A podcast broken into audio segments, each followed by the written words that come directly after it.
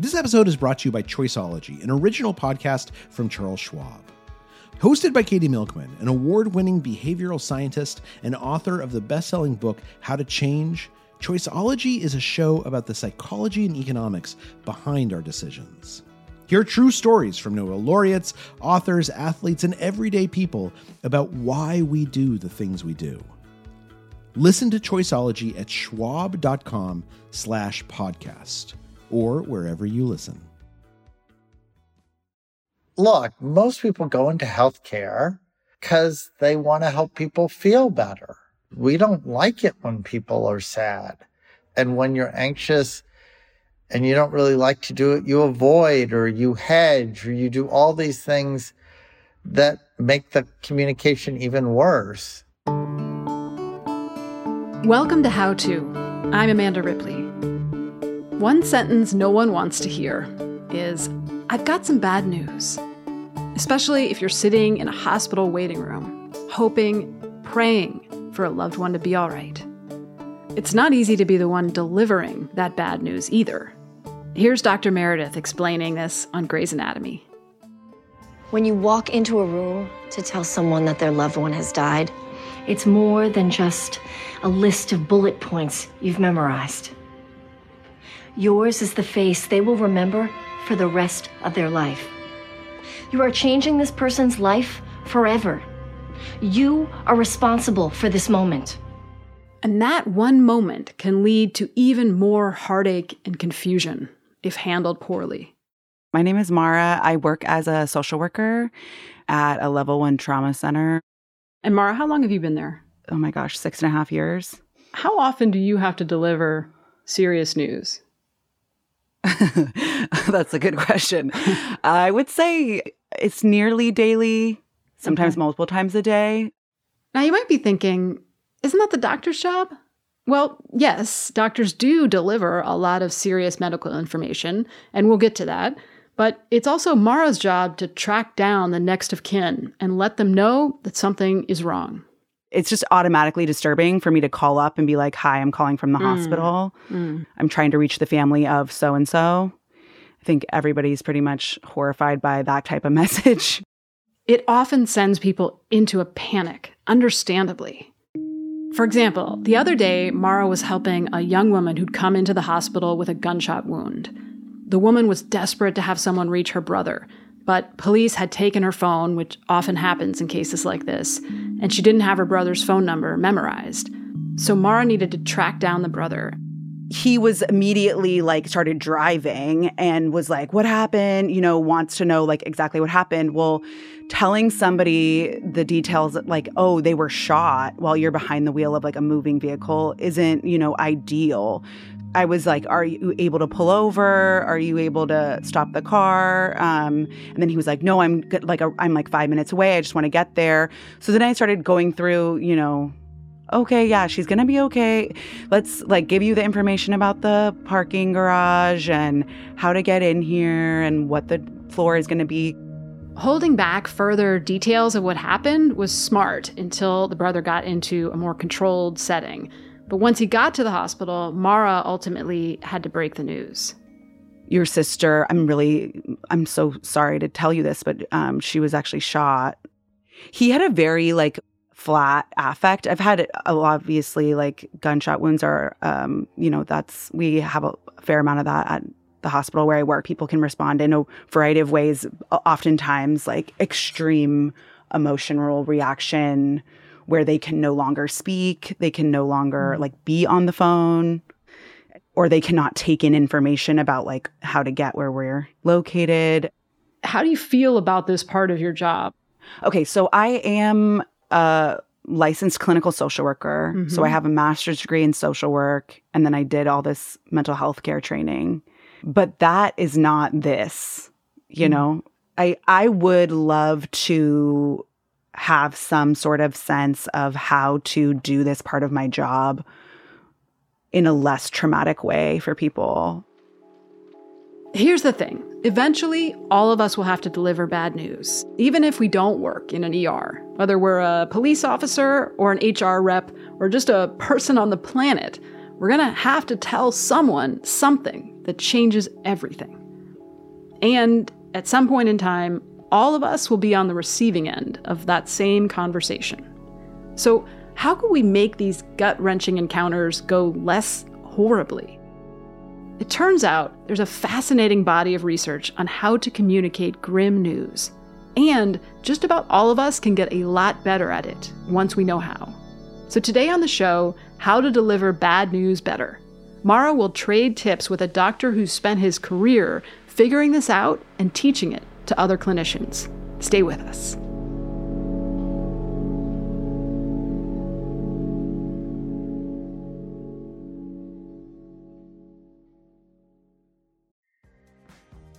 This episode is brought to you by Defender. For those who embrace the impossible, the Defender 110 is up for the adventure. This iconic vehicle has been redefined with thoroughly modern design. The exterior is reimagined with compelling proportions and precise detailing, and the interior is built with robust materials and integrity. The Defender capability is legendary, whether you're facing off road challenges or harsh weather conditions.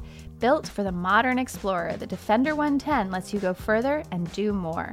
And cargo capacity means more room for your gear. To drive the Defender is to explore with greater confidence. Powerful innovations like the intuitive driver display and award winning infotainment system keep you connected. Innovative camera technologies deliver unobstructed views and effortless maneuvering. Ready for a wide range of adventures, the Defender family features the two door Defender 90, the Defender 110, and the Defender 130, which seats up to eight. A vehicle made to go further, the Defender 110. Learn more at LandRoverUSA.com forward slash Defender. This episode is brought to you by Choiceology, an original podcast from Charles Schwab. Choiceology is a show all about the psychology and economics behind our decisions. Each episode shares the latest research in behavioral science and dives into themes like can we learn to make smarter decisions and the power of do overs. The show is hosted by Katie Milkman. She's an award winning behavioral scientist, professor at the Wharton School, and author of the best selling book, How to Change. In each episode, Katie talks to authors, historians, athletes, Nobel laureates, and everyday people about why we make irrational choices and how we can make better ones to avoid costly mistakes. Listen and subscribe at schwab.com slash podcast or find it wherever you listen.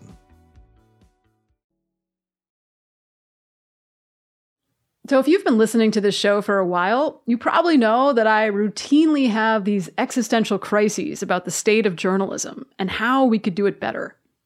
One thing I do to cope with these crises is to interview people in other fields to figure out how they do things, things journalists could maybe learn from, which is how I met Dr. Arnold. Oh my God, you should call me Bob. I'm a palliative care physician at the University of Pittsburgh and UPMC.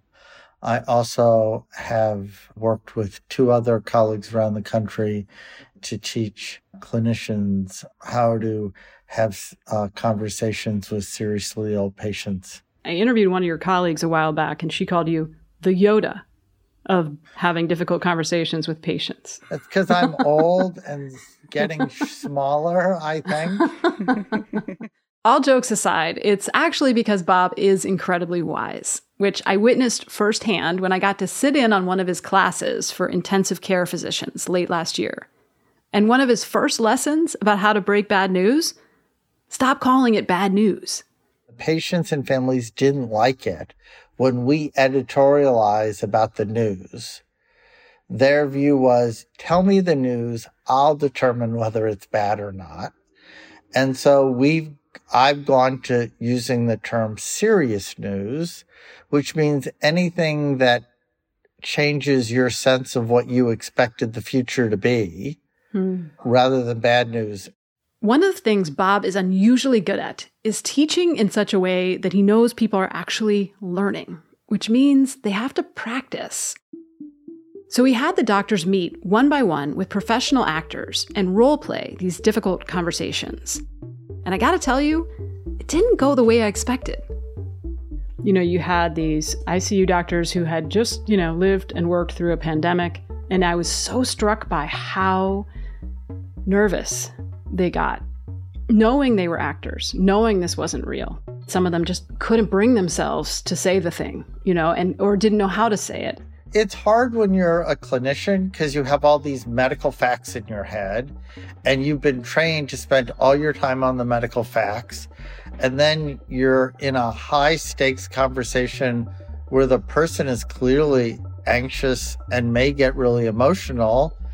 And you both need to keep the medical facts in your head and listen really carefully to them and be really clear about what you want to say. And you haven't done it very much. In other words, the skill set required to become a doctor is not the same as the skills you need to communicate heartbreaking news to humans. And by the way, it's not just doctors who struggle with this. I was being reminded of a scenario with one of my friends who had had a brain tumor that had been reoccurring over a period of probably eight years or so. There was her sending out sort of this message to a bunch of us that all went to college about sort of the update. Mm-hmm. And because of my experience, I could read between the lines and say, oh, this is going to be the end. And I remember reaching out to some friends of ours at the time and being like, we need to get out there. We need to go see her. And they were like, what are you talking about? We read the same letter. And I was like, oh, mm. no. So, if you're trying to communicate serious news, you want to start by understanding what the other person already knows. My goal isn't to give information. My goal is that they hear and understand the information. Hmm. Those are two different things. We know that they're more likely to hear it and understand it if it builds on what they already know. And I match their level of sort of jargon or medicalese language and to what they've already heard. And one of the ways to make it easier is if you, as a group, you and the other clinicians and the nurses and the social worker sit down and say, what do I really want this patient or family to know after the conversation? That's what we'll call a headline. And you write it down because what we know is that we hedge because we don't want people to be upset. And so we all have a tendency to do that. We do that when we break up with people. We do that all the time in our normal lives. And so writing it down helps you be clearer to say the things that you really wanted to make sure that you were going to say. Bob is 100% right. Actually, this tip is kind of a through line that comes up a lot on this show. Difficult conversations deserve preparation.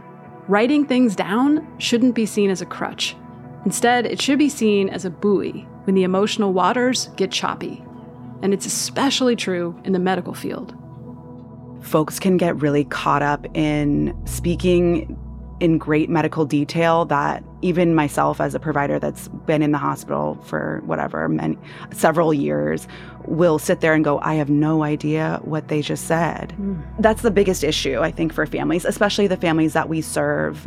And they don't necessarily indicate that because it is this like you know hierarchical relationship where you're like okay listen to what the doctor says and don't question it. But there's times where you can tell that families like have do not understand. Hmm.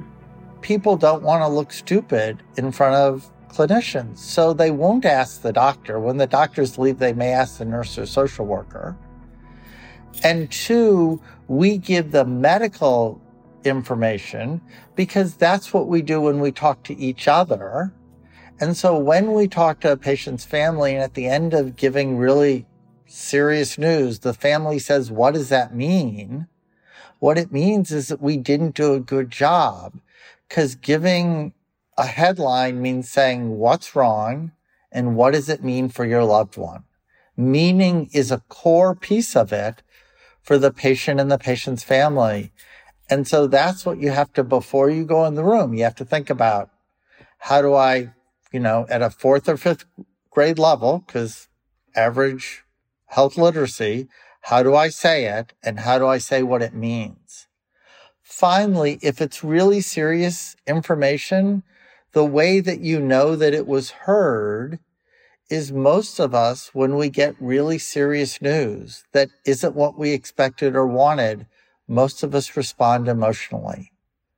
And so if the family doesn't get upset or give you any emotion, you have to wonder whether you said it in a way that they really heard it.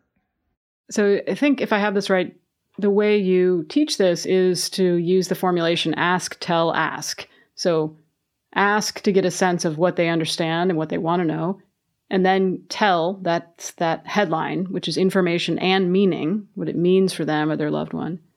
And then ask again, right? Especially if you haven't gotten a clear emotional response. So I'll often get an emotional response, and then we need to attend to the emotion because remember, when people are emotional, they're not listening. Mm-hmm. And then everybody. And when you say, has, Bob, attend to the emotion, what does that sound like? You need to sort of be present with them and acknowledge what they're going through as one person with another person. I see. So prove that you're witnessing and aware of the pain. Yes. You know, mm-hmm. I often will say, depending on the patient and the family, I often will say, this sucks. Oh, literally, I, those words, yeah. Or I wish I had better news because I do wish I had better yeah, news. it's true. Mm-hmm. Maura, what are some of the things you say to communicate that this sucks? This is really hard. I'm so sorry. Mm-hmm. Um, sorry, it's weird to say it again now in this context and not have like any emotion behind those words. I have witnessed people say things in a way that feels like detached from emotion or like empty like i'm sorry for your loss in this way that i'm like i never want to say that to people with mm-hmm. where it mm-hmm. doesn't feel authentic or genuine the words matter some at the beginning. What really matters as you get more experienced is that they're genuine and authentic and you're present with them. Mm. Yeah. Bob, I'm curious, what does it look like when you get everything right? When it goes as well as it can go, you are really present with the family. I'm going to use family, although it could be patient. They hear the information they feel like you're sitting with them and attending to them and have all the time in the world to answer their questions. They feel listened to and heard. I often will say to people, when you go home, I just want to make sure we're all on the same page. So tell me sort of what you're going to tell your family when you call them up tonight. It's the sort of second ask. Are they taking back what I wanted them to take back?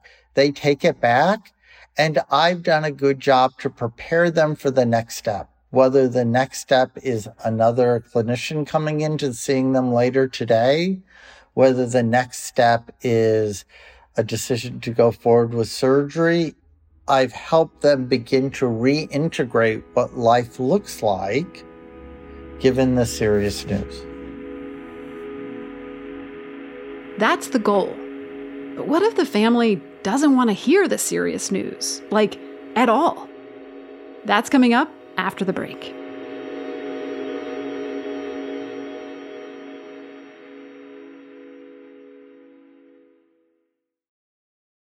Reboot your credit card with Apple Card, the only credit card designed for iPhone. It gives you up to 3% daily cash back on every purchase. Plus, Apple Card has no fees, not even hidden ones.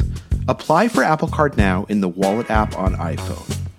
Apple Card issued by Goldman Sachs Bank USA Salt Lake City branch, subject to credit approval. Variable APRs for Apple Card range from 19.24% to 29.49% based on creditworthiness. Rates as of February 1st, 2024. Terms and more at applecard.com. We're back with Bob Arnold, a doctor who specializes in teaching clinicians how to deliver serious news, and Maura, a medical social worker at a level one trauma hospital. I had a family one time who was like the ultimate we don't want to hear bad news family, where a member of their family had been shot actually to the head and was not going to survive. And we were speaking with the mom. The conversation barely started and then she just like got up and was like i don't want to hear any more bad news. I'm done and wanted to leave the room. I was obviously there and followed her you know because she was in crisis out into the hallway and then we eventually took her up to the roof of the hospital where there was a garden so she could just like get some air and try to explore like what's going on for her. But it was really rough because we couldn't even have the conversation of like how severe this was because she just got up and left. I'm like, how do you better respond to that? I let her go. I I say, "Oh my God, this feels like it's really overwhelming. All these people trying to give you all this information. What would be helpful to you at this point?" And you just say it. She'll calm down. She already knows things suck. That's why she can't hear anymore. Right. You know, when I say to people, "Would you like to hear what what I think?" and they say no, I asked, they answered, I'm done. I have one of my questions that I say to families is, I wonder if you can imagine, despite everything we're doing, if things don't go the way we want. And if Mhm. they say, no, I can't imagine he's not going to get better, okay, but there's nothing more for me to say at that point. I build a relationship for next time. right. Hmm. Sometimes the family doesn't want to hear bad news, and yet we have to make decisions, right? Right. those are harder. And then again, I'll just be transparent. I'll say, I know you don't want to hear anything worrisome. And yet I'm feeling stuck because I feel like we need to make some decisions. And so I'm not sure how to handle this Hmm. because I don't feel like I can ask you to make decisions without knowing what's going on. And then I shut up and let them tell me. Yeah. I actually really love that. Like, I would love if a doctor said to me, I don't know what to do. I feel stuck. I'm not sure how to handle this. I've never, I never heard those words come from a doctor before.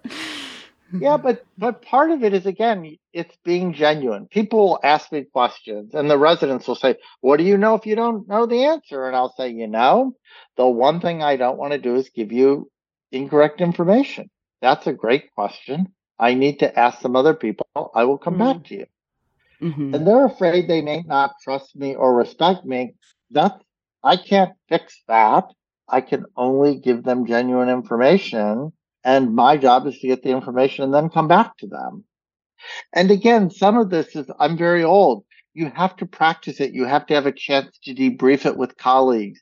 You mm-hmm. you know, for the first 15 years of my career, I had this amazing psychiatric nurse who I would audio tape myself with HIV positive patients, and I mm-hmm. would ask her to listen to the audio tapes. She would give me feedback about what I could mm. do better. Hmm. Wow. That's awesome. Yeah. Wow. Yeah, if you go into a patient and you say, I want to be better at communicating. Can I audio tape myself and have someone listen to it to tell me how I can be better? Patients are like thrilled that you want to get better. They all say yes. They're like, oh, okay. Oh, that's cool. Yeah. No, I I'm struck by how I've been interviewing people for 20 years and until I started doing a podcast, no one ever listened to me interview and gave me feedback. Uh, because I was a print journalist. But I wonder, Maura, do you get any feedback? You know, no, I haven't been recorded um, having conversations since I was probably in my second year of grad school. But yeah, it's been a decade Yeah. since anyone gave me that level of feedback, um, which is kind of sad, to be honest. No, I think that's it's not that's great. the norm, right? In in a lot of professions. Um, but it shouldn't be. Yeah. most of the people listening to this are not clinicians, but they will at some point have to sit down for a conversation like this. Someone is giving them bad news. Is there anything that you would suggest families or individuals kind of keep in mind or do to try to make that conversation more useful for them? Bring someone with you or say, Can I tape record this so I can listen to it again later? There are some great apps out there in the world now that not only will let you tape record it, but it'll translate the medical jargon Oh, really? Wow. into into normal like human language. Hmm. And so I think first be kind to yourself if you don't remember it. And don't be embarrassed to ask the clinician or the nurse again the next day. You're not expected to remember it. Say, I didn't really get it. Can you tell me again? Uh, yeah, that's true. It is hard to say that. It feels like Maura was saying it's very hierarchical often, and you feel like at a power disadvantage, and you feel not at your best. Maura, any any advice that comes to mind for you? I always try to encourage families to be taking care of their physical needs, like making sure to drink water. A lot of times people don't feel like eating after getting mm. horrible news, or, you know, even the day I meet them, like, have you slept? Mm-hmm. Like, did you get any rest? Because that will impact folks' abilities to mm. take in information. Absolutely. Yeah. If you're somebody who whatever, runs, swims in any sort of regular way, like to try to continue to do that, even though your husband is in the hospital, like mm. it's okay to come in an hour after the mm. start of visiting time because your regular routine is that you would be swimming or well, that seems like a really that make sense? important thing to give them permission right to because if you yeah. say that to me i'm going to feel like okay it's okay i can go take a walk right the other things I would tell them to do are ask that a nurse or a social worker can be there because often they have more time and will be able to translate stuff after the doctor is done. Your job is to get the information that you need. In realizing that the clinicians may not have all the answers either and may not be able to give you the answers that you want, particularly if your loved one is really serious or if you're really mm-hmm. seriously ill. Yeah, I remember one of my favorite formulations that you taught those physicians was the words, I'm worried that. Uh, because often there's uncertainty, right? Like you can't say right. if the person's going to live or die or how long they're going to live, and and so that becomes its its own like kind of quagmire. But instead, to say, I'm worried that your father will not recover and be able to do the same. He will not live the life he led before. I feel like I'm worried that is a really good way to start that sentence. Yeah, no, I think that's affirming. I will say that as a provider who's not a doctor, I started to have this feeling of if this happens, if when this happens to me, to my family, I'm going to think, I want to hear you tell me the way that you're talking about it in the break room or in behind the scenes before you prepped for this meeting. What did you say? What was the blunt way that you spoke about this? Hmm. Because so many times before a family meeting, I'm understanding where everyone's speaking bluntly about this person's not going to survive Hmm. There's no path forward. And then we're in the meeting, and all of a sudden I'm like, what are they talking about? This is so confusing. Oh my God, I love that. And what I joke is doctors often, when they're with families, they give the NPR story, which is really, really long and it doesn't have interpretation with it. And the family has to sort of impute they have to sort of guess from the tone and what the clinicians are saying what it means. And that feels unfair to me. Then the doctors get mad if the family doesn't understand it. And the family didn't understand it because we did a bad job. If the patient or the family said, Can you please just say it the way you would have said it in the break room? like, do you think that would work? No, they get wigged out because you're not supposed to know that. You're not supposed to know we have a break room. what I'll often say to families are some people like the big information, some people like the sort of just the summary. Other people's really need the doctors to be sort of optimistic. Help me understand how you most like information. Mm-hmm. I think that hmm. doctors are really worried because there's some patients, and we can't predict, who really don't want to hear serious news. And so everybody remembers the time where you did it and the family got really angry at you and nobody likes families to get angry or complain about you.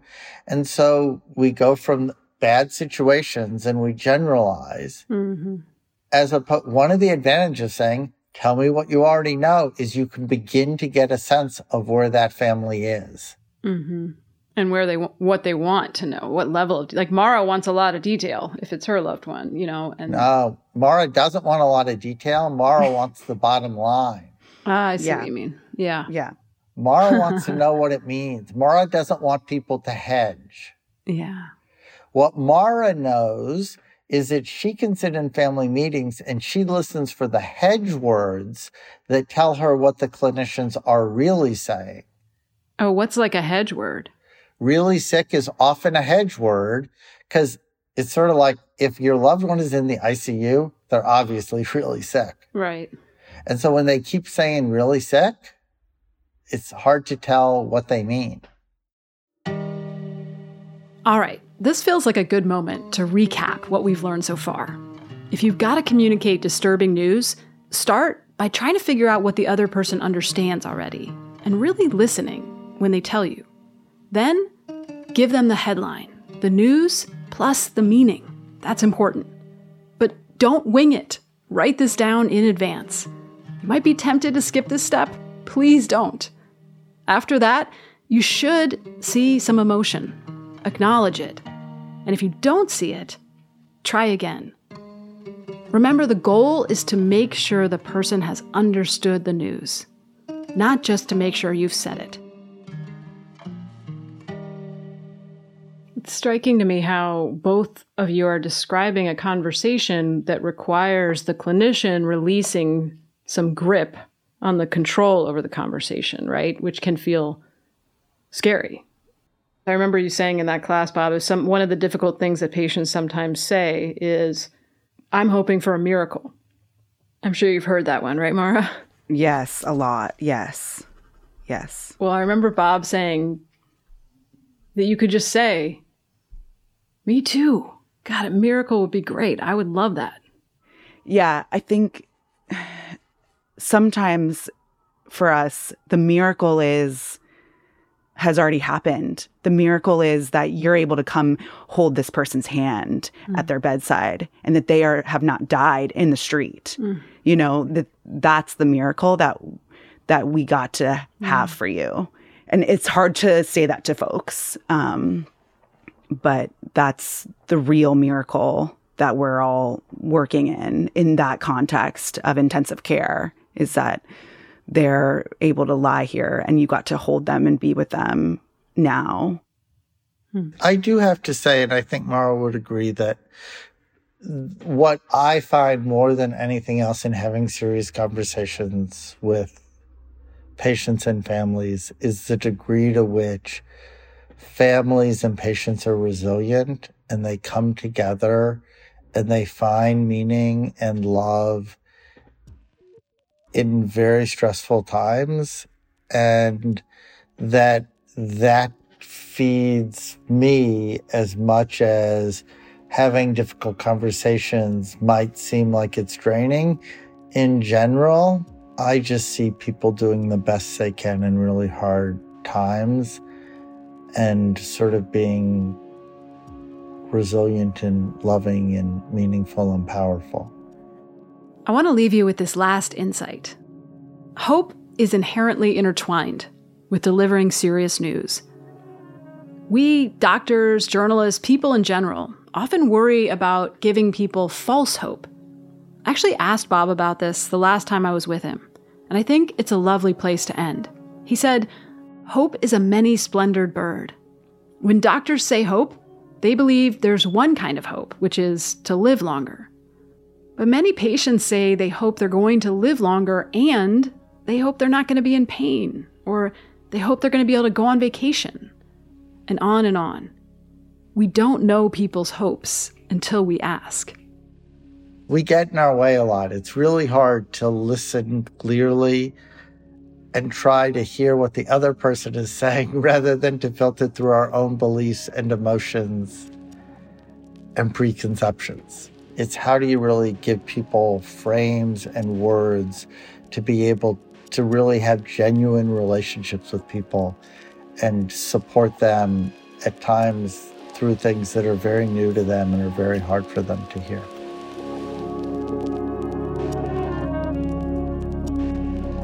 We are deeply thankful to Maura and Bob for sitting down with us, despite the very long hours they're both working in hospitals right now. We'll put a link to Vital Talk, Bob's nonprofit, in the show notes if you want to learn more. And please share this episode with friends, because sooner or later, we'll all be here. So why not make hard conversations a little easier? And remember, We're always here for you with whatever difficult human problems you need help with. Send us a note at howto at slate.com or leave us a voicemail 646 495 4001. And we'd love to have you on the show. How To's executive producer is Derek John. Rosemary Belson, Kevin Bendis, and Jabari Butler produced this episode. Merritt Jacob is our senior technical director. Charles Duhigg created the show. Carvel Wallace is my co host. I'm Amanda Ripley. Thanks for listening.